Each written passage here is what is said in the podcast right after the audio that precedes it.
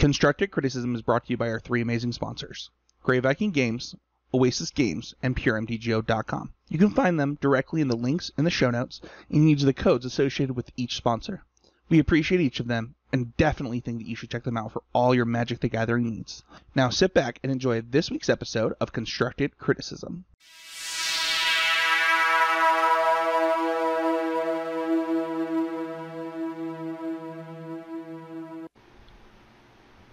Hello, everyone, and welcome to the 377th episode of Constructed Criticism.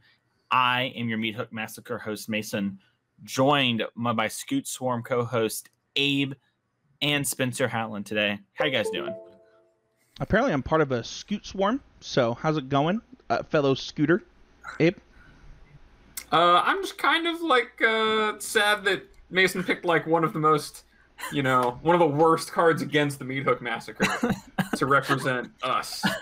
You know, like if, if we had to be a card, it couldn't have been like something with like five toughness that like really like a or like even like a Reidane that really just, you know, gives Meat Hook Massacre a little bit of trouble, but instead he just thinks that we're we're scooties. I I just just thinking about what I need to say in the moment because you know I improv these all in the moment. I don't think about them that much ahead of time normally unless something happens. And so Meat Hook Mason, little MMM, that made sense. And then I have two co-hosts, they're doubling on me. So I was like Scute Swarm, little one two, because I couldn't think of one for Abe and Spencer that I could tie in all together. Mason, I have to ask you, do you know what jokes. trigger on the stack? Double my co-host. There you go. Do you know what Scute Mob does?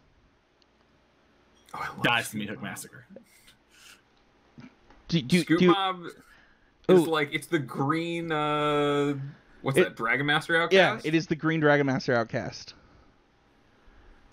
Mason, do believe you, do you know what it does? If you, give This- if, this if card you have five more cons- land or six more lands, This card did see five cons- plus one plus one counters. Yes, it did see Constructor play a couple of times. It was not very good, but it did see Constructor play. I don't believe you. I'm like, think that's a card. It's I green. think y'all the same. that. It's no, we're not. It's true. anyway, Anyways, it's week one standard, boys. Today is exciting. We've had the set now for five days, if you count, you know, the first day. There weren't that many hiccups on it all, if you don't count Magic Online, which we'll get to later in the show. So we're going to be going all over the standard data from the Mitgo challenges this past weekend. I'm sure we'll touch on the Hooglandia one as well. But before that, we do need to do always improving because it is the goal of the show to be improving constantly. And Spencer, we didn't have an always improving last week because it was the you know the set review and you've returned now. So I'm going to give you that first one up since now you're officially back as a co-host. Take it away. yeah, I uh I it's it's funny because I've been thinking about this podcast for, you know, a couple weeks now, knowing that I was going to rejoin it and kind of thinking about what this but first of all what this segment means to me and like where where I need to improve at Magic to be like the best co-host that I can be. And one of the one of my big Magic goals right now is to pl- not not just play more decks, but like really understand what standard and historic are trying to do. Uh, You know, I, I'm probably not going to be the the modern guy or the legacy guy on this podcast right now, and so for me, it was like, okay, I need to just consume as much standard stuff as I can. So I actually uh, looked at all of Yeoman uh, Five's 50 decks uh, uh, this week. I looked at uh, there's this guy he writes for uh, I think it's Card Kingdom. Maybe that's maybe that's the site. I don't what, know What a trash place. I don't know. and uh, just kind of looked at some of his standard stuff. His name is like Mason Bark.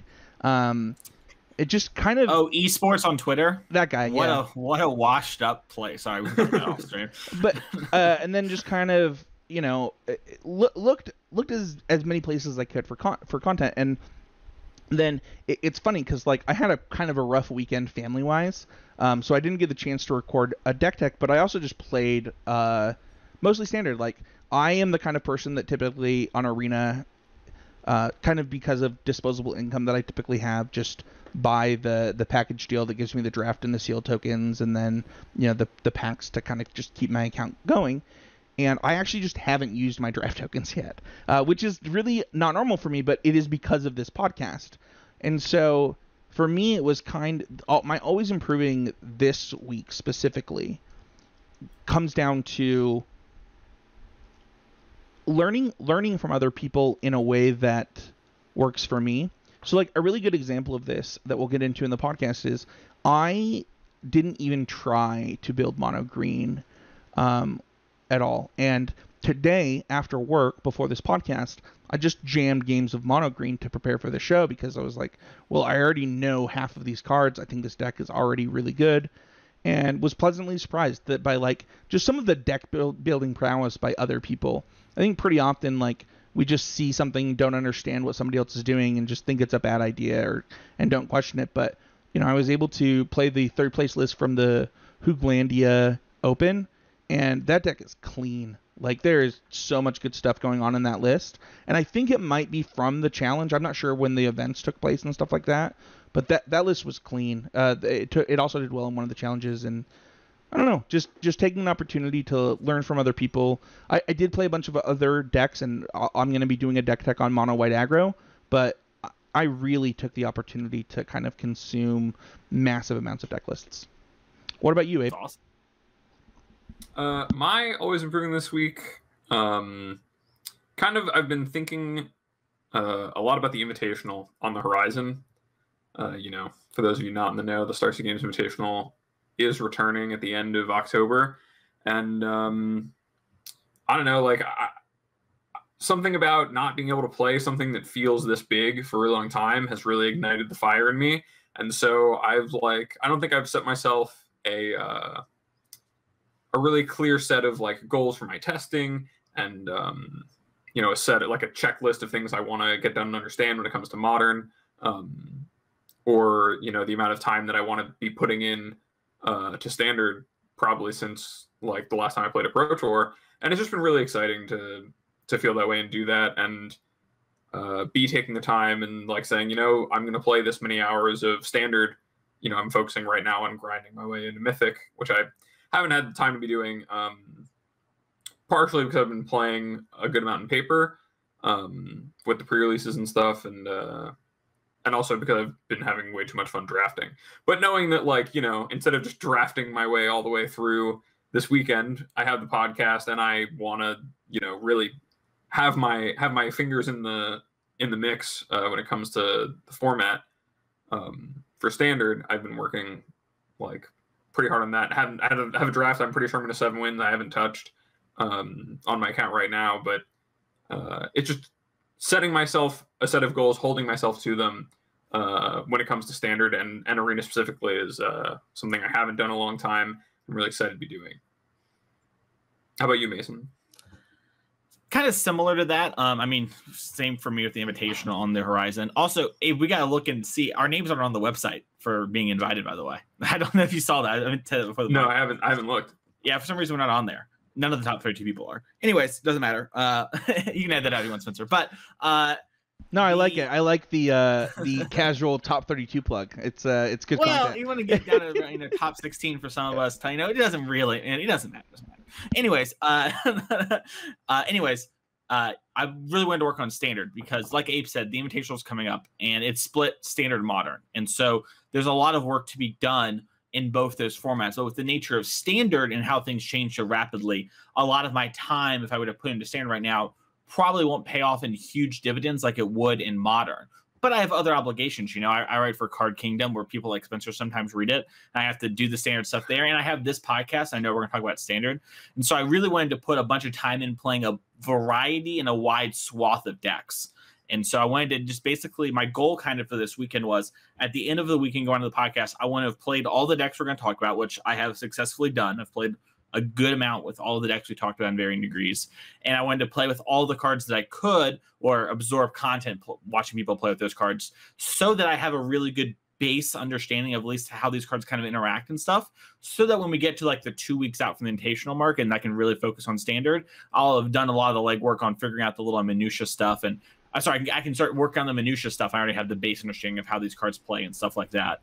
And so I, I did that. I mean, uh, I took yesterday kind of off, but I got 40 hours of standard in over the last five days easily. You know, So I, I'm I ready. actu- I'm actually impressed that your always improving moment wasn't the fact that you haven't duck, dunked on Abe yet for his take on a certain card during our pick two set review. There's still I- time, baby. Is there I still would- time? It was like one of the most played cards in the challenges. Well, things will fall, baby. You know, I'm gonna give him time. I will say, uh, you know, I, I don't know that card's name, Le- Lear something, the disciple of the the passive flame from the graveyard. I believe is what Abe's talking. Uh, uh, no, no, I was at. talking about the the two three that gives another wolf haste and uh plus one plus or gives a wolf play or Oh yeah, Mason nailed it on that. I never, I never said that I thought he couldn't nail it on. that. I know that card. I just thought that he loves three threes for three. I want to clear the air. If anyone thinks that Mason and I are beefing over this, I just think Mason loves a three power haste why, creature. why can't I create awesome. why can't I create the beef? Because um, the people, it, you're tearing us apart, Spencer. Dude, I'm just here to insert disruptions. since there's like there'll be one co-host in a couple weeks. Of this No, no, I don't want that. I don't want that at all. it's a solo show, and you know it. Take his left and his right arm.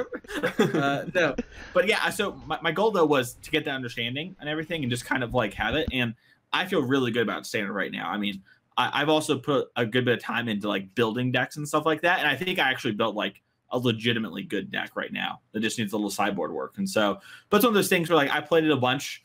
Uh, ABM, and so I, I won like 13 games in a row with this Bant deck, and I was like, I should keep playing this deck, but also I should just go and learn more other decks and do that sort of stuff. So I did. Here we are.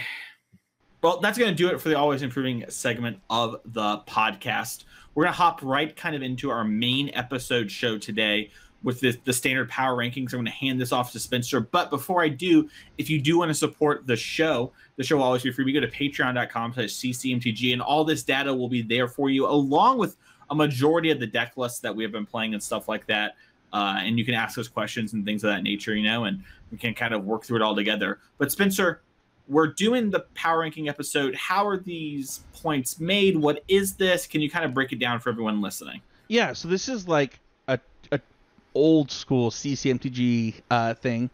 So a long time ago, this guy named Frank Karsten, he's like a pretty good Magic player. He might even be, you know, I don't know, he definitely is in the Hall of Fame. Uh, he actually wrote an article on how to rank Magic decks uh, after a tournament, and we actually took that article and kind of applied point totals uh, and, and kind of made an adjustment for the SCG cycle. So uh, so the way that we rank decks is we, we give points according to finishes. Uh, his his for what it's worth is actually according to record, but it was easier for us this way. But basically, for top 32, you get one point if there's enough deck lists to make that work. Those are typically really large events like GPs or, or SCGs, stuff like that. Uh, top 16 is two points. Uh, fifth through eighth is three points. Fourth through third through fourth is uh, four points. Second place is five points, and first place is six points. So, Matt, we're not going to go over these decks individually while we're talking right here. Um, we're actually just gonna. I'm just gonna read off the, the decks that we sh- we're gonna talk about uh, and their point totals, and then we'll actually discuss it. But like like Mason said, if you want to kind of see the data, like you want to see the spreadsheet that these are in, uh, along with you know a explanation of it, it's both in the Discord and on the Patreon. Uh, so with that being said, in uh, an honorable mention, we'll, we're gonna give out to Green White Storm the Festival. Uh, this came in with four points, two top 16 finishes. Next up, we have uh, in fifth place, we do have Red Black uh, mid range coming in with six points, only one finish with a, with that finish being a win. Uh, our tiebreaker typically is the total number of finishes for a deck. Uh, coming in with fourth point, wi- uh, coming in in fourth place, we have Blue Red Dragons with six points. All of those points coming from top 16 finishes. In third place, we have Mono Green with 16 points. In second place, we have Gruul Wolves with uh, 17 points. And in first place, we have Gruul Midrange with 23 points. Awesome. Well, I'm going to kind of kick things off, and we're going to have a pretty, you know, open, free-forming conversation today about all this sort of stuff, and we're going to hit all these things and we think the format's about. I am not surprised to see the Gruul Shell be the one that's on top this weekend. I think the Esika's Chariot into Wrenn and Seven dynamic is very hard for any deck to beat if there are that deck's on the play, and it outgrinds most decks actually as well. and it has the explosive uh, Jaspera Sentinel, Magda, Tangled Florahedron early package to get to those things sooner, double spell more, and then the deck is just so resilient with you have so many different threats you can play in the middle there. Like you can play Arlinn, you can play Stormseeker, you can play Briarbridge Tracker. The Gruul Shell, specifically in the mid range one, I, am not surprised at all to see up here. Do y'all kind of agree? Like, do you feel like this is? I mean, I, I think the deck is kind of the litmus test for the format. To be honest, I think if your deck can't be Gruul, you can't play your deck. Yeah, I post, know, currently. I so I have kind of two thoughts to kick to kick off, and I agree with most of what you just said. I think uh, when I was playing this weekend, I had my level zero decks as Gruul, uh, blue red dragons, Gruul wolves, blue green ramp of some kind, and blue black control. So I, I do think that we should mention the fact that this data that we use for these power rankings is coming from MTGO. Abe, what are the cards currently basically banned on MTGO? Yeah, so there is a little bit of a, a strange metagame factor in Magic Online right now, where uh, Siphon Insight is actually unplayable, and if you cast it, the game no longer works. Uh, and so you can't play it in any format, and it's not even showing up in like the booster packs for draft. Uh, and I forgot the name of the card, but the green white legend that gives your humans like tap for one man of any color. Katilda. Uh, that card, yeah, that card uh, does not give the ability to any humans or itself. So uh, there's a little bit of a, an asterisk on some of these results. You know, there's not uh, the same depth of of archetypes. You can't really play a blue black deck without Siphon Insight card. It's very important to the archetype. The Yeah. control decks are kind of un, or extremely underrepresented. I know of at least two people who uh, would have played the archetype but couldn't because uh, like that's what they played on Arena. They were going to play the Sunday Challenge, but when they realized they couldn't play Siphon Insight, had to go kind of this uh, way of playing a Chariot Wrenn deck. Yeah, I- I think that Mason brings up like the perfect point of like the litmus test though. I think Chariot specifically like that that felt like the litmus test to me.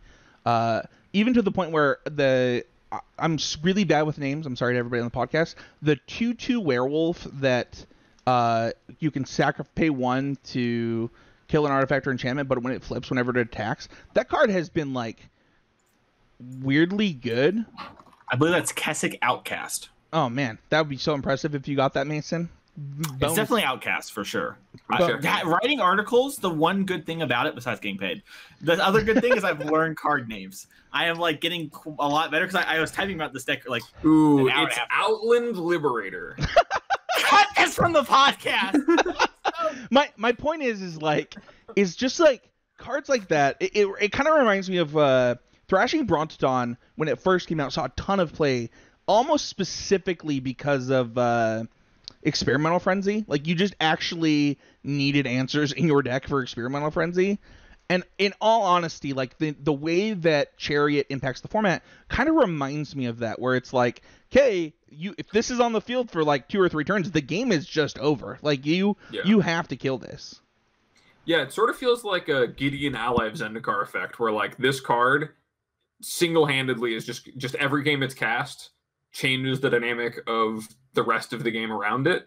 Uh, it's really really powerful, and you know there's options for counterplay to it. Uh, people, I think especially the Dragons players playing Cinderclasm, um, but like the the way that Standard is function functioning right now, almost every deck that you would consider like one of the best decks to be playing, and probably anything if I was going to go out and ladder right now, would have to have some plan of playing a Mana Accelerant on two, uh, a Chariot on three, and a Wrenn on four. Because that is just the de facto best curve you can have in Standard right now as far as putting your opponent on the back foot. You you just generate so much power and toughness so quickly. You get so much value.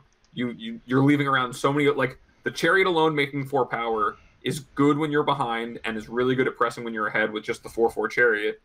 You're just leaving Wrenn and six leave behind a planeswalker with the token's most important card. Uh, yeah, I It's, had uh, I've, I've had people just literally concede to Chariot into Wrenn and Wrenn and seven. By the way, not Wrenn and six. Abe. Come on, come on. Oh my bad. No, I'm just I'm just teasing you. Uh, one one thing that I want to mention though is actually what you just said, which is like having a plan. One of the things that we saw from the MTGR results that we weren't seeing from like you know whether it's Fire Shoes or Arena Decklists Twitter is the Gruul decks were like playing mostly the the two mana deal three or discard draw two or um, or um, like or like shock basically.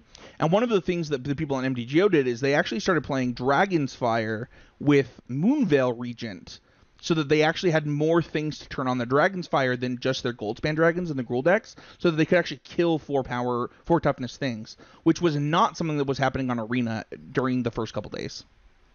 Yeah, yeah, that was some that was something I was going to bring up. Is that uh, if you're out there like you know trying to make headway in this format, you've got to be able to kill a chariot. Like it's gotta it's gotta happen, and Dragon's Fire is one of the best ways right now. I think between that and like Power Word Kill, you, you've got to be playing something you can cast for cheap, uh, so you're not falling behind on tempo to leave up your removal spell just to deal with that card. No, for sure. And and cards like Tangle Trap, for example, uh, which is one in a green, deal five damage to target flyer or destroy an artifact, have just risen so much in playability between the way to answer Goldspan Dragon as an answer or Esika's Chariot, and both for the Gruul decks is so huge. Uh, I mean, these two have mentioned it so much here, and I just want to nail it home before we go forward because we are going to be talking through the lens of this. Esika's Chariot is like the best thing on rate to be doing. It might not end up being the best thing to do, but that card is just so all encompassing. It's three bodies for eight power. And when you hit the and Seven half of your deck, it's just so, so strong. Um, and that's before we talk about anything else in relation to it. But yeah, I, we've seen some real innovations. I think the Gruul players adopting the dragons and the roar as a way to answer that has been really good. It's also really good in the mirror matches because the ground can get clogged up a little bit. And four toughness really is the break point. It's like part of the reason Chariot is so good is dealing four damage to something is actually so hard. So Moonveil Regent and Goldspan Dragon are also kind of making like, hey, you have to be able to deal four with your cards if you're gonna play them in this format, or they need to be non-conditional answers. And I think this is why cards like Skyclave Apparition have really risen in stock, which we'll talk about here more in a little bit. The other big thing Gruul players did this weekend, I'm kind of curious what y'all think, is they kind of adopted a little bit of blue to their decks, you know, with some negates and maybe a disdainful stroke in their sideboard. What do y'all think about this option to kind of play a couple pathways and just open up those things. Because I was a big fan of it back with Soul Tiles and made him being a real deck in the format before Gruul kind of got phased out. But right now, you know, people are kind of doing this as a response to maybe some of the control decks or some of the like green white decks that really hit their power cards. What do you think about Abe specifically with the negates and the stroke? Uh, I think that like going the the kind of like wet Gruul option of playing some counter magic in this deck is a lot uh, better of an application in this format than it necessarily was in the previous format against Sultai, because the cards you're seeking to answer with that right now are just like uh, Storm the Festival and Wrenn and Seven specifically. Uh, and that because there's not like another dynamic to it, those cards are literally in the deck to catch up on the board uh, and to make it so they don't get run over. Like that's their hail mary. Okay, I'm going to cast this. I'm going to get my Wrenn and my Chariot or whatever. Um, you know, I'm going to stabilize the board from this point, keeping them off balance of that because they're casting their you know win condition like ultimatum card earlier. The the more over the top mid range decks, um, being able to counter that is is a lot bigger and. Uh, you don't have to like necessarily worry about fighting over sweepers or other things. You're able to be at a point where like, well, my opponent's on six mana if I'm, if my draw wasn't ahead enough on board that I can leave up counterspell, uh, I probably kept a bad hand. So uh, I think it's you know not surprising that uh, I think I saw like what two of the the top eight Gruul lists were were ones with blue and, and those had success, and I think the one um, that won Saturday's challenge was blue. Yeah, so, mm-hmm. yeah. So I, I think that's like uh, at least for now uh, pretty big and um, the pathways are really, really good for splashing the blue cards anyway, because your mana base is so clean otherwise that uh, it doesn't really cost you a ton uh, outside of the sideboard slots. For sure. Let's kind of talk for a second about Gruul Werewolves before we move on, since it's like the other Gruul deck. I have been less than impressed with this deck every time I've played against it.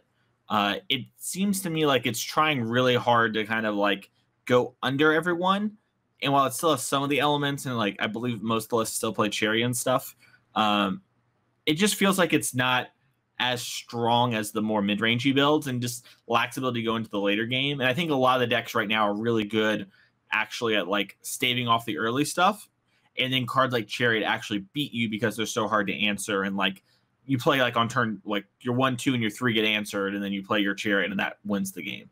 Uh, and so I, I don't know how y'all feel, but I have not been impressed by the wolf stuff that much when I played with or against it.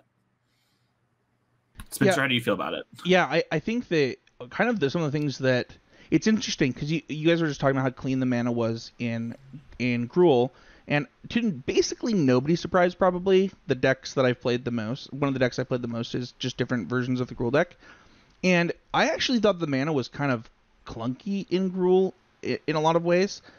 So the thing is, is that one of the reasons that I like the Blue Splash for what it's worth is that I actually think that like it, it lets you play uh it, it lets you catch up when your mana is awkward uh in a lot of different ways and the thing is is like you can't do that when you have like red red uh, a green red two drop in your deck that's like one of your best cards for your deck it actually just emphasizes some of the problems that the Gruul deck can sometimes run into uh and i think that you can't actually play the well maybe you could I- I'm starting to doubt myself. One of the things that happened pretty quickly for me is I started switching to like Naya Showdown decks from Gruul to try out. I did not have some of the technology that some of these Gruul decks have that I think that are, is a little bit better. But the Werewolf deck has a couple problems. One, even if you just look at the first place list from the first challenge, like you are worse on rate than a lot of than mo- than a lot of the cards that the other deck gets to play. But they can play all of your cards. So like, uh, there's nothing stopping me from playing the two through werewolf that gives something haste or and pumps my guys right, which is like arguably one of the best cards in the in the wolves deck, and you know it. it- There's also nothing stopping me from going the other direction, going more green heavy and just playing pack leaders of my own. And like now you have this deck that has pack leader and this two two that like gives you mana and does ramp you to your Arlinn, but like my ramp package is already better, right? Like I'm already playing better a better ramp package or just the same one. So I, I have a hard time seeing the upside of playing the Wolves deck. Yeah, so the, the best thing about Storm Seeker and the like the more wolvesy version of it all is that your chariot attacks the turn you play it more consistently, and that that's But a way to swing a chariot mirror. But But there's nothing stopping there's nothing stopping me from giving my chariot haste the other way, right? Like the Gruul deck could still do that, and some of them Yeah, did. Like some of the Gruul decks are just actually doing that. yeah, and I, I, I I think that's good. I think that you want to be like it's a little awkward, uh, but when you're on the play, it really it allows you to kind of have that uh, mana accelerant draw into your Esika's chariot without actually having it right because you'll be able to be attacking with your chariot on four, which is what really matters. Now you lose the ability to curve into a Wrenn and copy the Wrenn token that you get with a mana elf, but having just another way to start getting the ball going, I think is really good for the chariot matchups. And when you're behind on the chariot matchups, it lets you start to get in there a little bit and build up your board. Um, yeah, I I don't see much reason to play this deck over the others because I think this deck does like have those like I think it has the mana problems that you mentioned as well, and it like does like kind of exacerbate those problems by having more cards like red and green on two. Yeah. and I think that the kind of decks that you're wanting to prey on, I don't think you prey on as well as something like mono green or mono white, for Yeah. example. And I think those decks aren't particularly great right now. I think the So I- lightning bolt not being able to kill the key creatures, like we just mentioned, how the four toughness matters, right? Mhm. And uh, like obviously the the best creatures in the format have four toughness, so like the lightning bolt isn't this huge edge that I would get otherwise. Um, which I think I don't know, Abe. What are your what are your thoughts? Uh, yeah, I just think that um, I think that as like you know the first five days have played out, um, the werewolf deck was like really strong as being this like we're gonna be the the fastest like Esika's chariot uh, shell. You know, we're gonna be aggressive, cast chariot as our top end, and that's gonna be like the package. But as the format has kind of adapted to that, in the same way that like when you play sideboard games, your deck kind of has to slow down. I think that the Gruul mid range deck has kind of you know we've seen with the Dragon's Fire development and like um, the deck has you know gone up half a step in its in the way it's you know positioning itself with more uh, you know high costed cards that are less uh, you know less about curving out and having this like unbeatable game one draw uh, or this really powerful punishing game one draw and more to making sure that they're just playing all the good cards um, and i think uh, especially to your point about the mana the werewolf deck has noticeably worse mana i think than the um,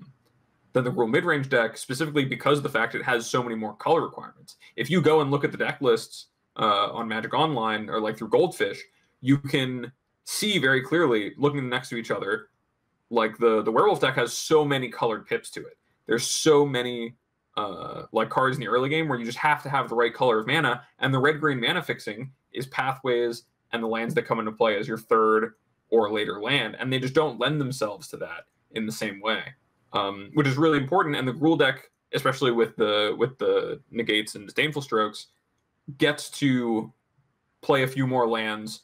Um, you know, have these lands come into play untapped for the fixing they need it to be because their three drops matter a lot more than their two drops.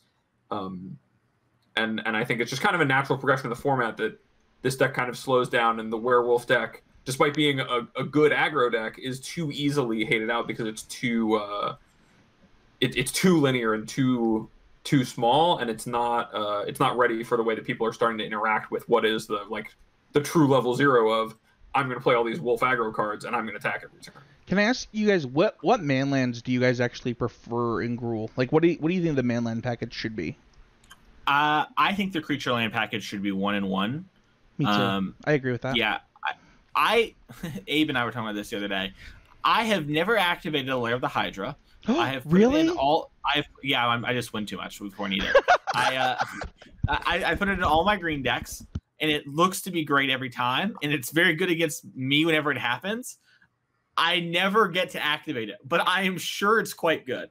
Uh, and I think Den of the Bugbear is also kind of good. Like I think having two bodies on the split is really important. Um, and I think specifically for something like Wrenn and six, or sorry, Wrenn, and seven, uh, pushing like that extra one point matters a lot because keeping them off another like tree is important. It's also pretty easy typically to like have another little idiot get through, you know, and you lose the den the bugbear, but them not producing any more tokens is so huge.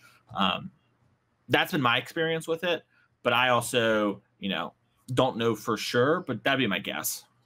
I lean that like despite I think Den of the Bugbear being a better attacking creature most of the time, and it's a lot less. It's so man intensive to use Lair of the Hydra, and also as I found from playing a lot this this weekend, uh, it is infuriating to have in your deck on Arena because every time it's in play, even if it's your only land that's untapped, it just really wants you to try to activate it for X I- equals zero, I despite de- the card saying X can't be zero. I definitely thought of cutting this card for this exact. I was like, you know what? I Is is I came so close so many times. is this stupid Goblin Maker actually that much worse as like the second manland? Because I really want to cut this. But I think that there's a lot of value in having your second untapped green source, especially if you're playing the, the werewolf deck. I think that having the untapped green source is really important for werewolf pack leader. Um, and if you have a draw where you had, you know, both of your uh, both of your creature lands, and it's den and uh, and lair, then you're gonna run in these awkward positions where like you want to play out these untapped lands and play your uh, like pack leader on two, but you can't. Um, so I think that if you're if you're playing a slower deck, you probably don't need to play like two lair. But if you have Sentinel Sentinel in your deck, or you're playing a double green card, you probably just need to play lairs, even though they're about the same. I've activated lair a lot more than Mason. I've even had games where I've activated the like I've had two lairs in play and activated them both in sent. So Yeah, I think Uh, Mason clearly did not play enough of the Naya, uh, the the the Naya. Uh, what's the the human Winota. Winota deck? Yeah, if you've never activated a lair. Oh yeah, I didn't play standard last time. Oh, Last sure. one I would so- activate. I've been activating lair in uh, in Pioneer, baby. Not That's real where it's at. So wait, Anyways, spe- speaking of creature lands, all the creature lands are really good right now. Like I think that's something we should talk about before moving on to the next decks. well, actually, the uh, next deck is the perfect chance to talk about it. Well, there's no deck that plays this card coming up that I want to talk about, so I'm Oh, just gonna do it now. The black lair is quite good. The Hive of the Tyrant, like I, I looked at one of the red black mid range decks, and to be fair, it might not have been the one that won the challenge. It was just the top one on Goldfish when I looked. It didn't have the Hive. The Hive is so important. Not only is it like menacing, so a 3 3 menace will kill a Wrenn and 7 if your opponent plays it, and then minuses, and that's their only creature, you're able to keep the board clear. That's so huge. But even more importantly, Memory Deluge and Storm the Festival are really impactful cards in the format right now. And just being able to exile those is so, so important. And so I, I think all the creature lands from AFR are infinitely better than I thought they were. I think every deck that could play them, you should play one of in your deck. and the black one is very very good and people should play it. Um, Yeah. But we can move on to mono green, which No, does take great examples. I actually think that this is the perfect opportunity for me to bring up my question for you two, because one one me. of the things that happened this if you if you're a patron you you might have already seen this, but one of the decks that got points is in fact mono white, which is the deck that I have played a lot of. This mono white deck is playing four Faceless Havens and four Cave of the Frost Dragon or whatever, uh, and the mono green decks that are doing the best are also playing four Lair of the Hydra and four uh, um, Face to say that? Faith, Faceless Havens. And here's the thing. Here's here's my problem. The mono green deck also plays four mammoths. I already, I, and and by the way, the the the mono white decks are typically uh, the mono white deck is also playing the deal damage equal to your creature's land uh, flip card. Uh, Kabira Takedown. yeah, thank you. Uh, which is also in the list that I posted in our in our Discord. But I already have had some trouble activating my Faceless Havens with just two takedowns in my deck, and then I played the mono green deck a ton today, and my Faceless Havens were having trouble kicking off. And uh, my question for you guys is like, is there not a compromise to playing eight manlands? Like, can we can we slow down on the number of manlands we're playing? Mason's like, No, no, I- play them all. No, I, I no seriously. I, I think for the green deck, you not only does your deck want to curve out, so you want to have these extra lands, you want to have mana sinks Mhm. outside of Rangers class because while Rangers class is very good, uh, it's getting a little bit of splash hate from things that are like the non-creature It's answers true, for Chariot are answering it, and so they aren't sticking around quite as often as I found in the past with playing with and against them. Uh, and I think that you want to be able to activate your creature lands, and I think you want to be able to shove them into people a lot. And I think for the green deck specifically as well, with the mammoth, you want to be land dropping every turn because five five is bigger than everything in this format on a one to one basis outside of a Wrenn and seven token. But obviously, with the way Wrenn and seven works, if they're playing an on five, you can offer the trade, and then the seven's kind of exposed. And if they accelerated it, it actually will be a chump block, which Yeah. normally doesn't matter. Typically, with Goldspan Dragon and Moonveil Regent in the format, you're fine to trade your Wrenn token for one of those cards. But having a chump block on Mammoth uh, is really, really bad in my opinion. And I feel the same way for White, where I feel like the two White decks I've seen are like the one you posted and the kind of Mage Trap flow to the ground one, and that one I think really is prone to flooding out, uh, just because you know typically prowess decks have a problem with that sort of thing, especially when they don't have the blue cantrips. And I think having all the creature lands, you just always want to have a chance to activate one. And sometimes it does nombo, and that really, really sucks. But I think casting your spells consistently, I think is more important. And having the access to just always do one is really good. Maybe cut one will be end up where I think, but my gut says into the format six or seven minimum in the Yeah. format. Yeah, my my inclination is that I I'm playing too many manlands and I, want to go down to six, uh, uh, in some way. But the other thing is, is like what you just said about kind of the mono green deck is rings completely true to me. Like I need things to do with my mana, especially because like I think the list that took third in that Hooglandia thing, the one that's on my arena account that I've been playing with, I think it's playing four Wrenn and six. Like I think it's or Wrenn and seven. See, I did it too, Abe. Uh, like just straight up is like no, we're like we are going to win by like creating these tokens with Chariot and just going off.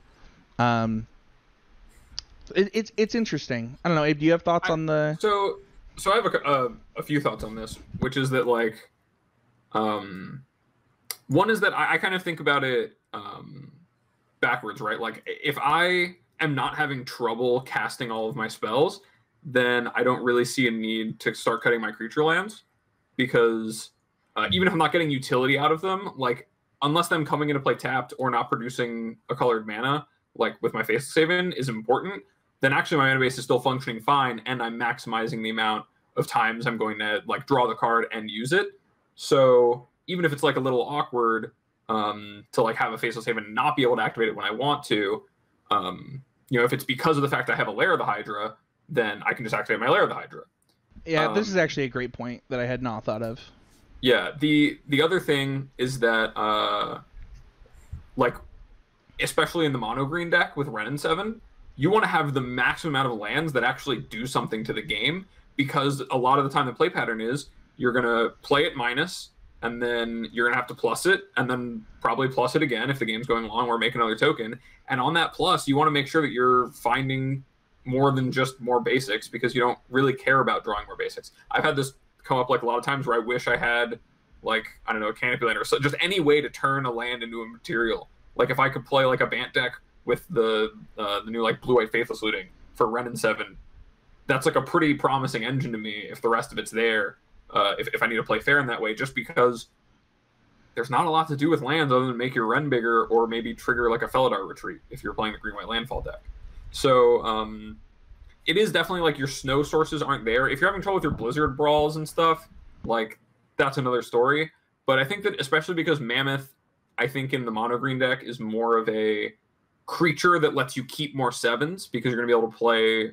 You're just like going to have more lands in your openers, um, and like it's more about making sure you have a creature land than Yeah, necessarily turn on the right one. I actually think that for what it's worth, uh, at least in my experience, Blizzard Brawl is pretty often killing a mana dork with whether it's your like your your three three or whatever than it is anything else.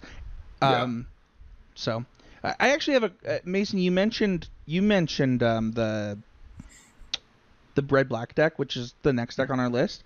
I'm actually curious, what manlands are they playing? Because I don't remember uh, uh, what it was off the top of my head. the creature land that I saw them, they had two Den of the Bugbear.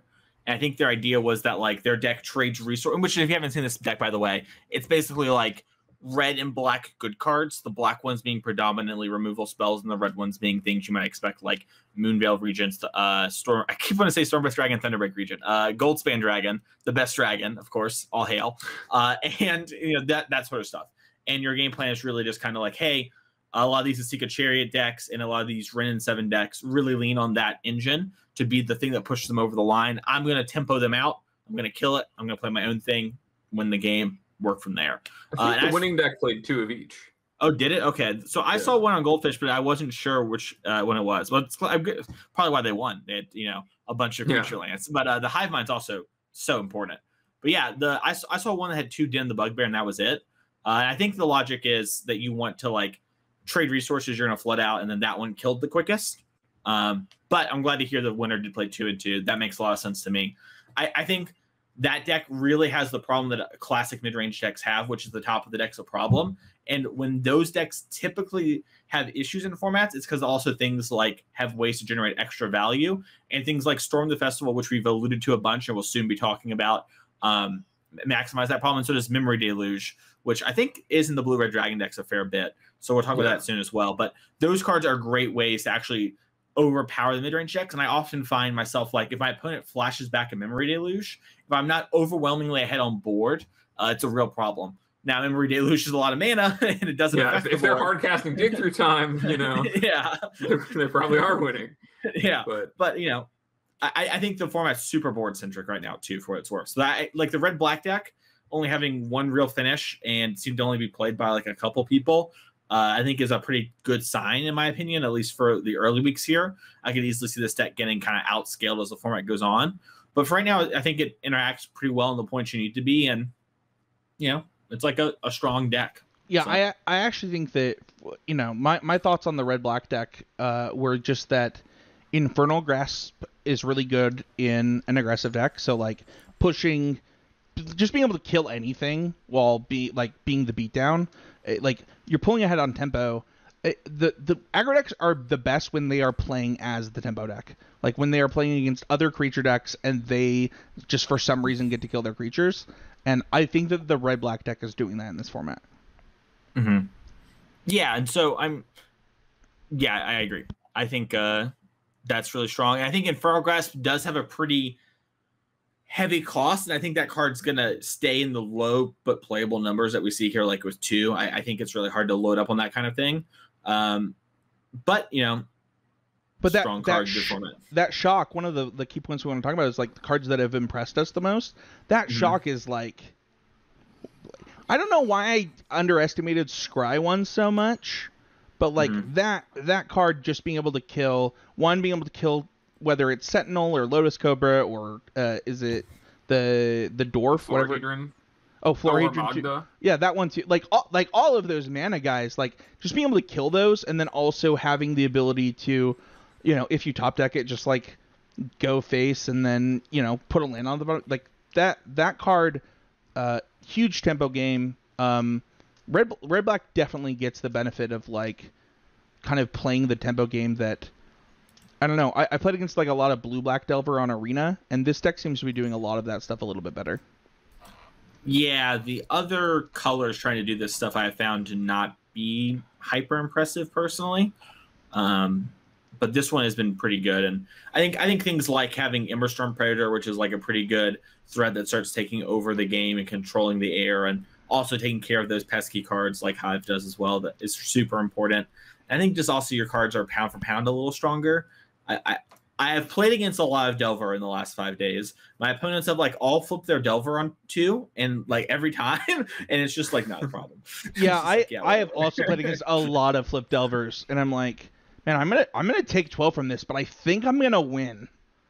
Yeah, like easily. I think it's also it's also hard to to understate how much I think bloodthirsty adversary like really makes this archetype able to tick. In that, mm-hmm. like, um, the the deck is really just a pile of like the good efficient removal and then ways to capitalize on on generating an opening or answering you know the opponent's threats. A lot of like snowballing creatures with the day night stuff uh, like graveyard Tra- trespasser and um, like reckless storm seeker, especially with like Emberstorm predator like you were saying mason um, like the versatility of a card like valki um, but the ability to be like, okay, well, I'm going to be able to kill your kill your setup creatures, your mana dorks, um, keep you from curving into the chariot, maybe keep the chariot from activating or have an answer to the chariot specifically, and then uh, like right when you're trying to stabilize, you know, maybe get back that Bloodchief's Thirst for your Wrenn token or uh, or Infernal Grasp the the creature in the way. Uh, it really does a good job being an aggressively slanted mid range deck, um, and I think that a lot of that comes single handedly from that card uh, being something that scales so well and uh, and has such an impact. It it's kind of funny. It uh, it doesn't have like the the Jund two for one uh, aspect, but like it reminds me of like those games where you would just attack with Putrid Leech and kill their stuff. Like that is what this yeah. deck looks like to me. Yeah, it's, it's the it's the I don't know, like all my all my cards are Tarmogoyfs. Yeah, like I've got Tarmogoyf and all removal and yeah, all creatures. You know, yeah. like Yep. Can, Deck's good. Can I say something about the next deck? Sure.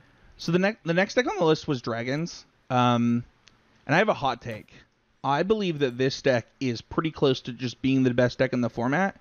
The problem is is that it's super under pressure, and I think that two colors is wrong. I think that while we want to be like this two color dragon stack, I think it's likely that that is incorrect.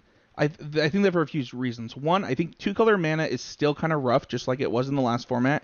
And I think two, like, if we look at like what started to do well in the Mythic ladder, which is usually really far ahead of both Moto and like paper events, I think Moto is changing that. I think Moto is catching up pretty quick. Where like the the Sunday challenge is like basically where you want to get your info, but this deck also did better in the Sunday challenge than it did in the Saturday challenge by a substantial margin, which means people were already adjusting. And I, I think that I don't know if it's green, I don't know if it's black, I doubt it's white, but I do think that like just the card uh, epiphany and the dragon package, like it, it does suck that your your two drop, right? The the the 04 like the yeah, the egg, like that card I still think is integral in this. Uh, that's the wrong word. Or anyway, I think it's still important in this format. But I, I'm curious what you guys think of like just stopping the BS and like maybe adding black for like duress out of the board, black removal in the main deck. I know that people were doing that for sideboard cards earlier in the week, as well as I don't. What was the? Do you guys know what the card was they were doing? They had one black card in the main. I don't remember what it was, but it was like some card I'd never heard of on the arena ladder. That's a really good description. That's a terrible description. I, I you guys, you guys are being, super connected to, to me.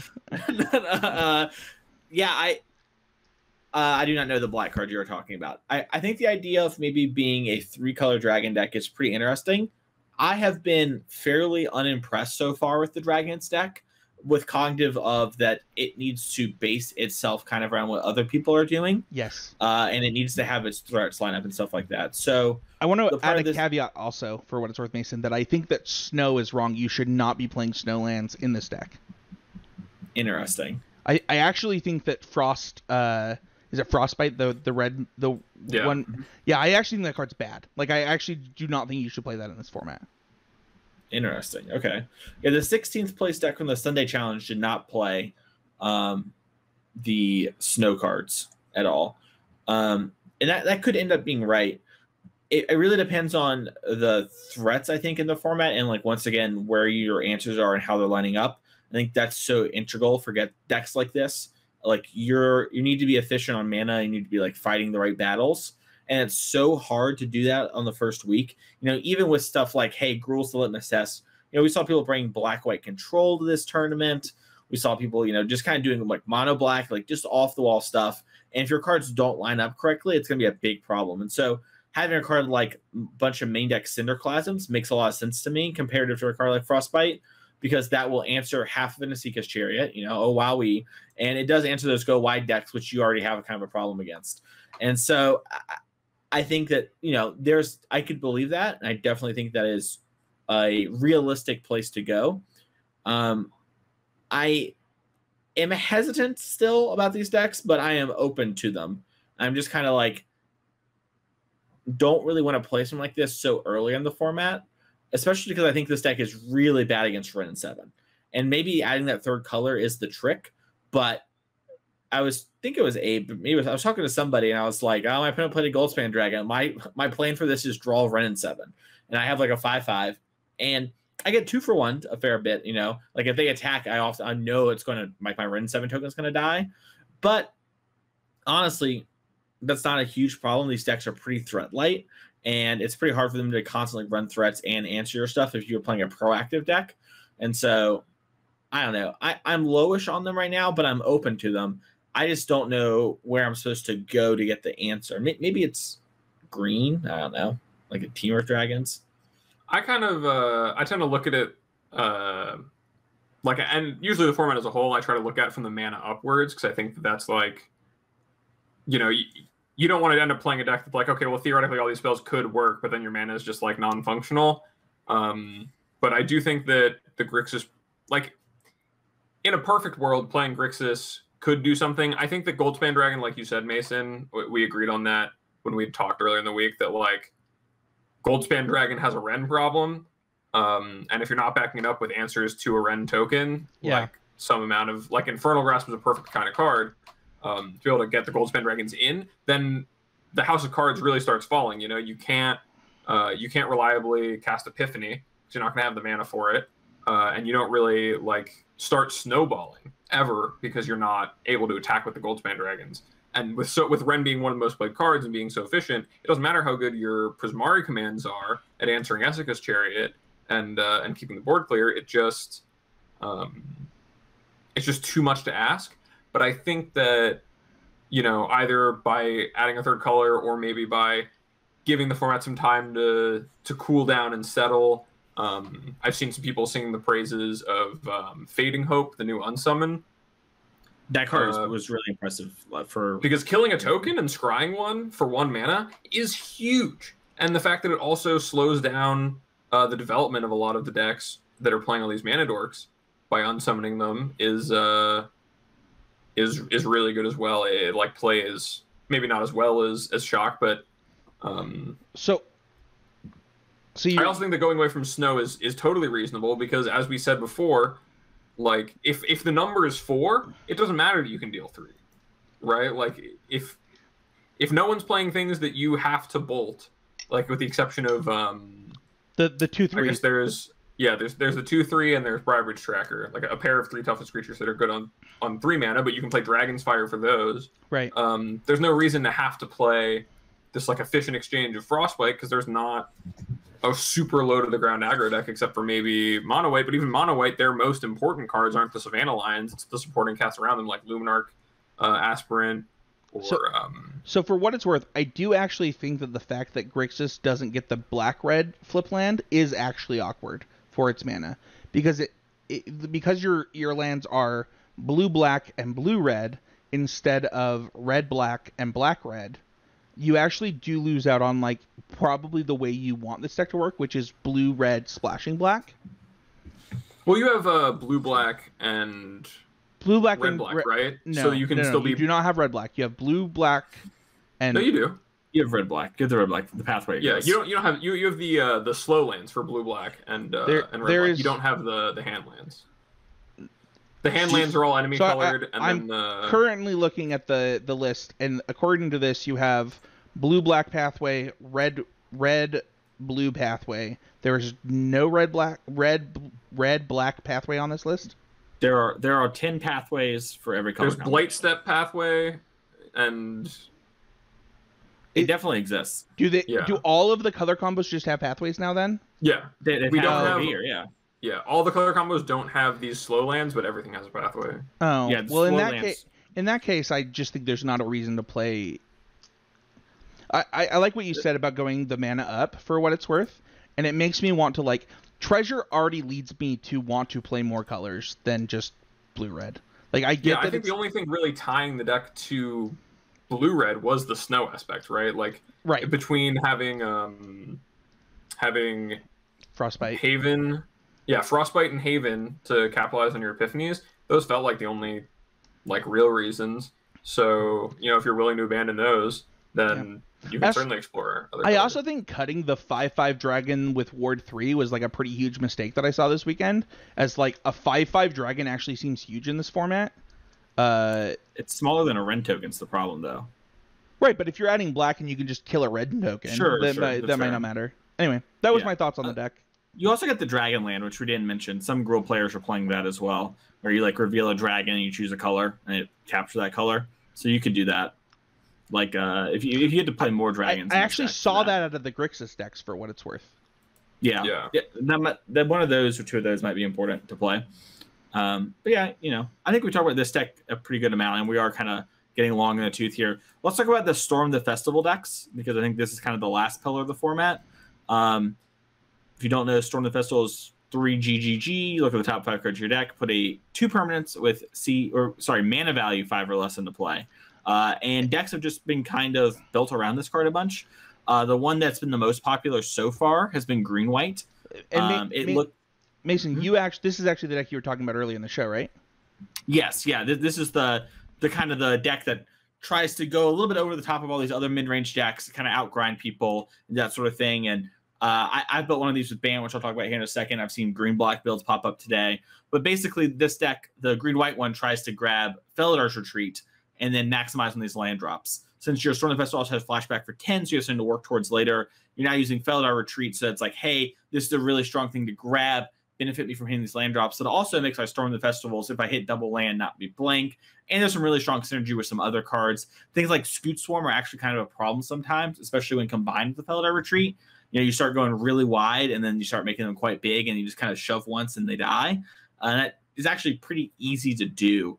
Uh, so Storm the Festival has just kind of been super impressive. Uh, we saw Gottlieb kind of put one on Twitter today that was pretty interesting. It's like a green black version that tries to you know use cards like Binding of the uh, Old Gods as a good thing to hit off Storm the Festivals. Now you have removal as part of that package, um, and then you also get things like the Meat Hook Massacre, which are a great way to kind of swing matchups. Even though Key wasn't playing that, I think that's a little incorrect. Uh, and then Lolth, the Spider Queen, um, is another big thing to hit off this. And so the, the real thing that happens with Storm the Festival, though, is it, it finds your chariots and your Wrenns. You know, I mentioned a lot of outlying factors or whatever, but the, the common through line is it's another Wrenn and Chariot deck, but it's the biggest Wrenn and Chariot deck, and it finds them more than anyone else and really like gums the battlefield up and wins. And then I personally have been playing a Bant version of this, which basically is Bant so that you can play the blue green mana dork that taps for one mana of any color and then also taps for two for spell flashback, allowing you to storm the festival more.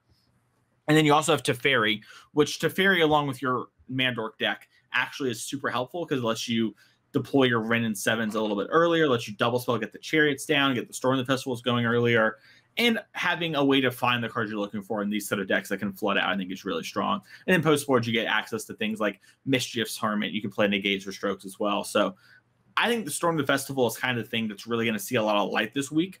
I expect you're going to see a lot of content creators look into that and the Meat Hook Massacre as the two big cards. And maybe we'll spend a little bit of time talking about that in a second. But what do y'all think about Storm the Festival? Because this deck and this archetype, I think, is really exciting and really strong.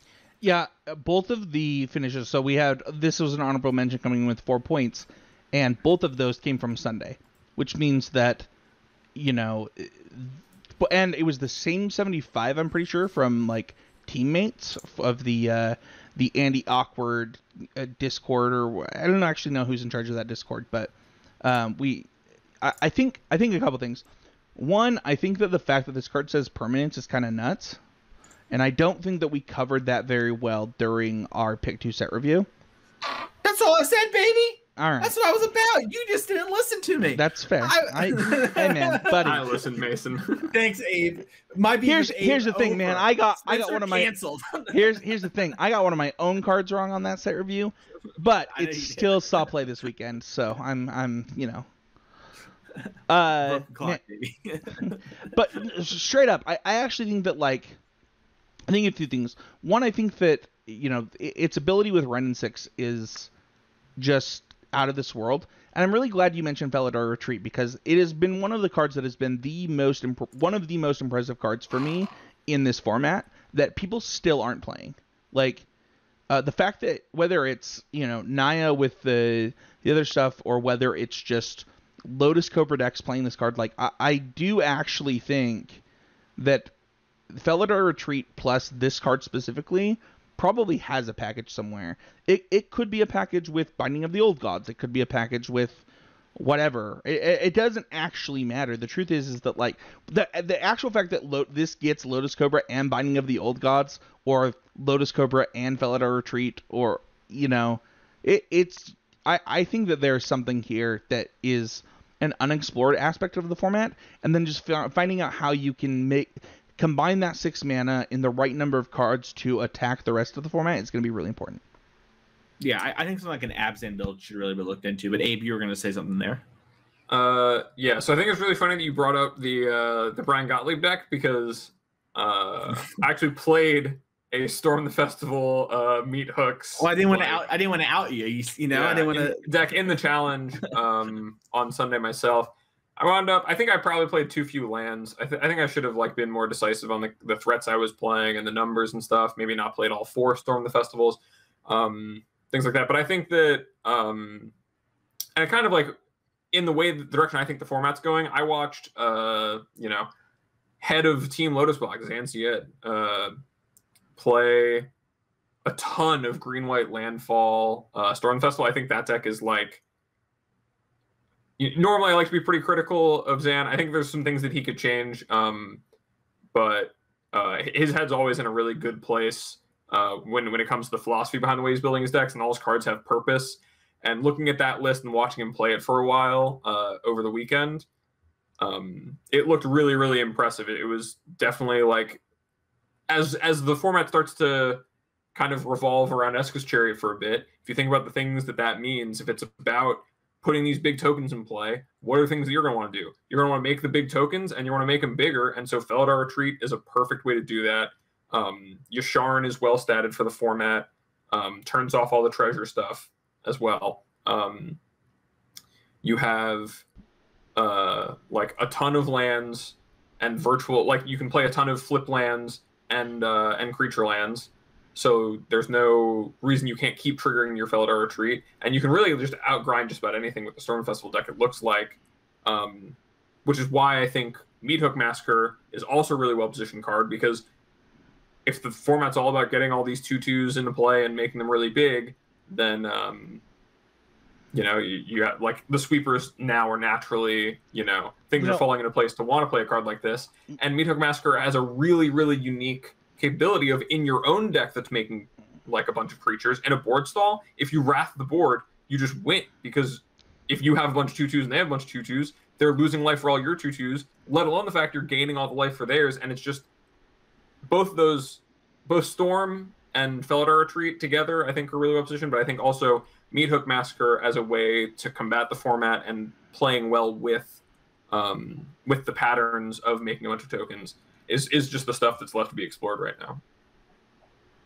Yeah, I, I think Meat Hook Massacre. Just before we round things out here on the Storm the Festival, the fact that it's a Wrath that is so good against like the kind of go wide decks and gains you life back, I think was kind of underplayed and not really respected enough until it kind of saw play. And the fact that like if your deck with creatures can kind of drain them out, I think that is really big. I think we talked about the Scute Swarm as a, like a part of this deck that kind of goes wide and eventually you amp them up. With the Meat Hook Massacre, it's very easy to just kind of nug your opponent, like fireball them, you know?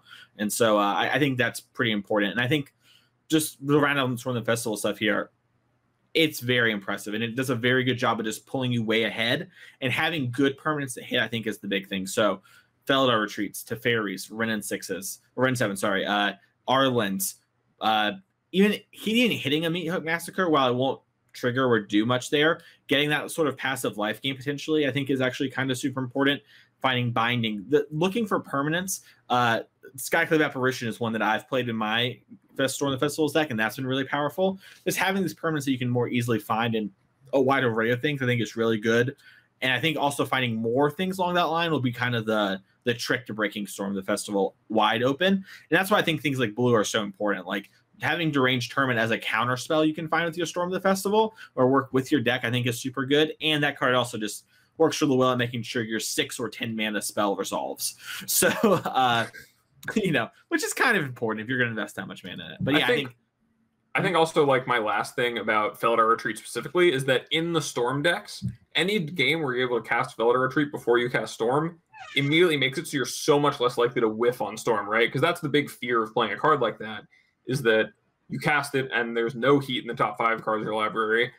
You time walked yourself on turn six. You didn't really accomplish anything. And like, sure, you got the mana ahead and you can like flash back, but when you have, you know, landfall things or um, like like making sure that the floor on the card is higher and also that the card is more flexible, I think are like the things you should be looking to do in deck building.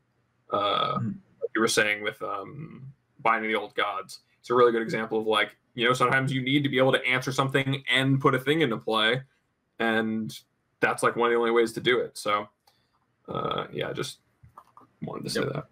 No, I, I agree 100. percent I think that kind of does it when it comes to looking at all the big pillars.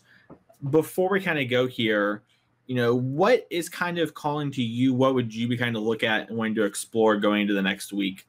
You know, we're going to spend some more time talking about standard these next couple of weeks here. I'm kind of curious where everyone's heads at before we wrap things up here. So, Spencer, I'll start with you. Are you, are you still wanting to look at dragons? I know you mentioned that there a minute ago. Are you still wanting to explore like a three colors dragons deck? Yeah, so this is a good question. I am in. I'm, I'm being pulled in a lot of directions in standard. Uh, I I do think that mono green solves a lot of the problems of Gruul, but I actually don't think it would be that hard to splash in mono green, uh, other than the fact that you might lose out on Faceless Haven for doing that. So that I mean, I'm always gonna try and do green decks first. The other thing that I've been thinking about uh, is the red green. So there are two cards. Uh, I have not had the time because of family issues, but there are two cards I'm thinking about. There is a red green six drop, uh, lead. Uh, what is it called? The what is it called when it has all those modes, those enchantments? The saga. Yeah, there's a red. Is it waking the trolls? Yes. So like, so I almost lost to awakening the trolls today on ladder. Dude, so gold. straight up, straight up, I've actually been thinking about this a lot. That I think there might be like a deck that plays the champ the the ramp spell that we talked about Mason's losing. He's like, this is the most Spencer thing ever said. Mason, it's all fun and games until your opponent ramps into Stone Rain. I'm just saying, you just you like you attack your weaker Wrenn and seven token to theirs. You go oops on arena. They go oops back. They block, and then you blow their land up, and it dies in state based actions. That happened to me. it wasn't actually that. They so, attacked a, they attacked a four four into into my five five, and I was like all right, block. So so straight up, I actually saw that card. I think it was for the first time while I was like deck building for this new set. I was like, oh my gosh, this seems super busted against other Wrenn and sevens. like this seems actually insane. Um, so so I think there's a lot of standard left to be explored, and we'll get into that when we get into our Patreon question. But like for me, I'm thinking of three things: uh, green based aggro decks uh, mono white aggro decks, and yeah, that ramp deck that I'm thinking about. I, I like that. You, I'm glad we can make Mason laugh like a freaking lunatic on the podcast here. Hey, what what about you, buddy? Oh, I asked you first. Come on, man. Oh, I, I didn't hear you. Sorry. Uh, I would play. I, I want to explore the Storm the Festival decks more. I think mid-range Storm the Festival decks are really strong. I want to play more of Gottlieb's Green Black deck, get a feel for it. I think there's a lot to be done there. I think Abzan's another place to explore along those lines, and I want to start exploring into four colors and just kind of being like Storm the Festival is my way to get a lot of this stuff out in combination with the Creeper, the blue green one. Uh, but I think I think Bant's legitimately really really strong. I, I think you don't have the super explosive games that the green white in like the end games for the green white does, but you're still bigger than the Gruul decks, and you have a lot better options to answer things like Chariot, and you accelerate way harder than those decks do, and more consistently because of your eight drops, your eight two drop ones. So I think that's something to really look into, and I think it's being honestly criminally underplayed. I I, I, get that it's early in the format and people are having a lot of brews and stuff, but I'm having a really hard time losing with like my, all my efficient good cards that I'm cheating out. And yeah. it's it's kind of weird that no one's playing it, but whatever. Uh, personally, I've uh, kind of just been focusing on looking at the format through the lens of, um, you know, the, the play patterns that Cherry's bringing up. I've talked about those a lot. Um, a card that really impressed me when I played the the green black deck that I chose playing the challenge was uh, Sarulf. I've seen just about no one playing it, and a lot of decks don't really that it's like really good against, especially the green white decks. Don't have very solid answers to it. Um, and you know, if your opponent is on a draw with Esika's Chariot and you can even get one counter on your Sarulf, you know, they don't, they're not able to nut draw you anymore. They can't hit, go Wrenn and seven, make a token, crew Esika's Chariot attack because where's that going to get them? They're to like lose their entire board to the Sarulf. The Sarulf's still going to be around. And uh, it plays particularly well with like the Meat Hook Massacres and everything being a threat that stays around. So that's pretty exciting. But uh, it was kind of not enough. I was thinking about the red black decks and what's the name of that legend? Um, Kalain.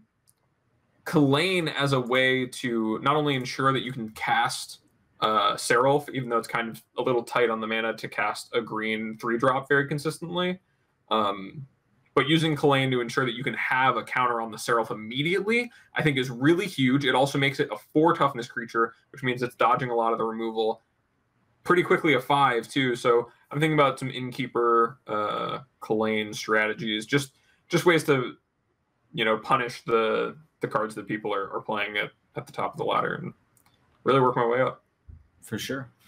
Well, that's going to do it for our main topic this week. We mentioned it earlier, but if you ever want to support the show, you can go to patreon.com slash ccmtg. One of the perks being a patron, you get to ask questions on the show, like this one from Snapbolt Baral. We have, how long do y'all think it will take for the standard format to be solved? This is an, a super interesting question because normally, before I call on you here, Spencer, this format would be the longest one. Our fall format's normally four to five months, but we have 60 days at the the maximum. So Spencer, I'll throw to you. What do you think the answer? What is your answer to this question? I have a lot of thoughts on this question. First of all, shout out to Colton. He's the former co-host of Common Knowledge, a podcast on the CCM CCMTG network. Much love, buddy. Um, I'm sad you beat my wife in fantasy football this week. Uh, but I I do I have a problem with this question. I don't like the assumption that the formats get solved fast. I, I think that that is a bad way to look at Magic. Um, and when when before Mason ever got here, there was this uh, this old phrase that I might not be actually be able to say on the show that was like, I'm, I'm just gonna say it anyway. We'll we'll uh, fix the YouTube ratings later, but it was like, stop bitching, start brewing. Um, was like a pretty common expression in Magic for a long time.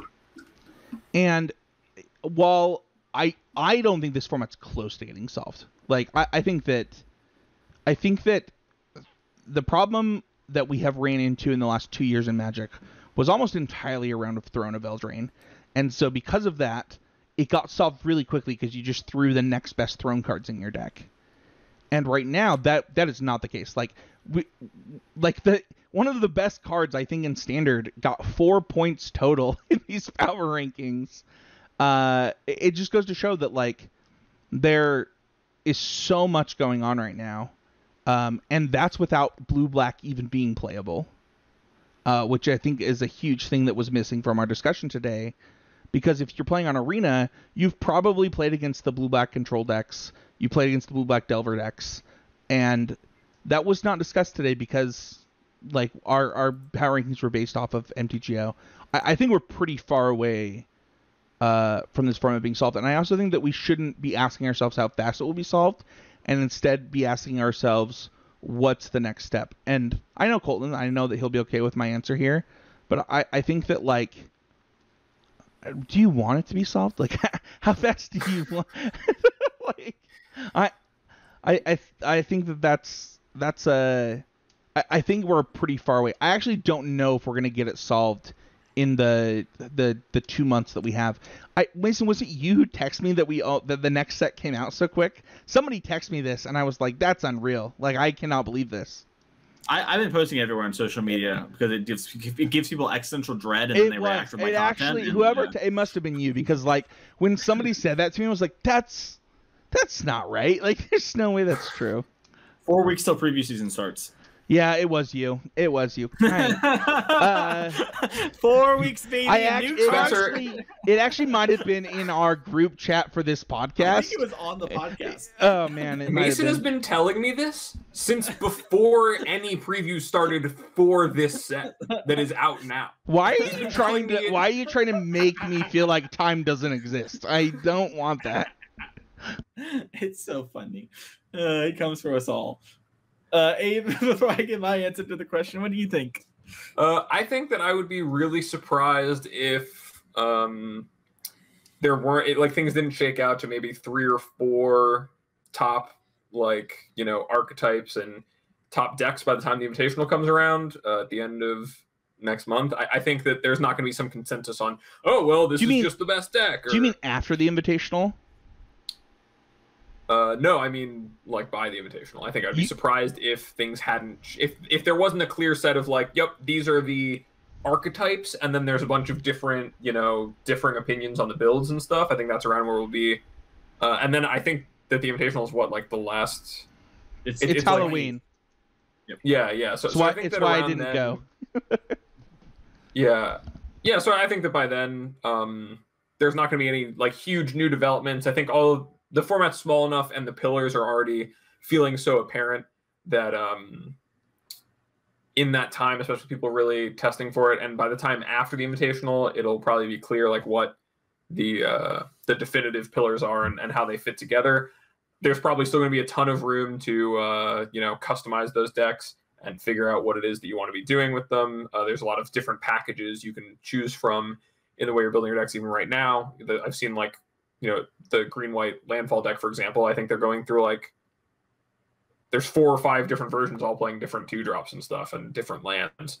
Uh, and it's just a matter of, you know, that stuff really hard to shake out. But I think that um, I would be surprised if if by then there wasn't a very very clear picture of what the format looked like i don't think that's really solved or really even really a bad thing i don't think it's going to be like oh well if you're not playing like this exact 75 or like you know uh like you're you're wasting your time but i, I think it might be close to uh close to the end of the format uh like coming up with anything really crazy or really new i think we'll be in the in the late stages by the end of next month so for sure. Yeah, it's crazy to think that we'll know previews from the next set before we play the invitational.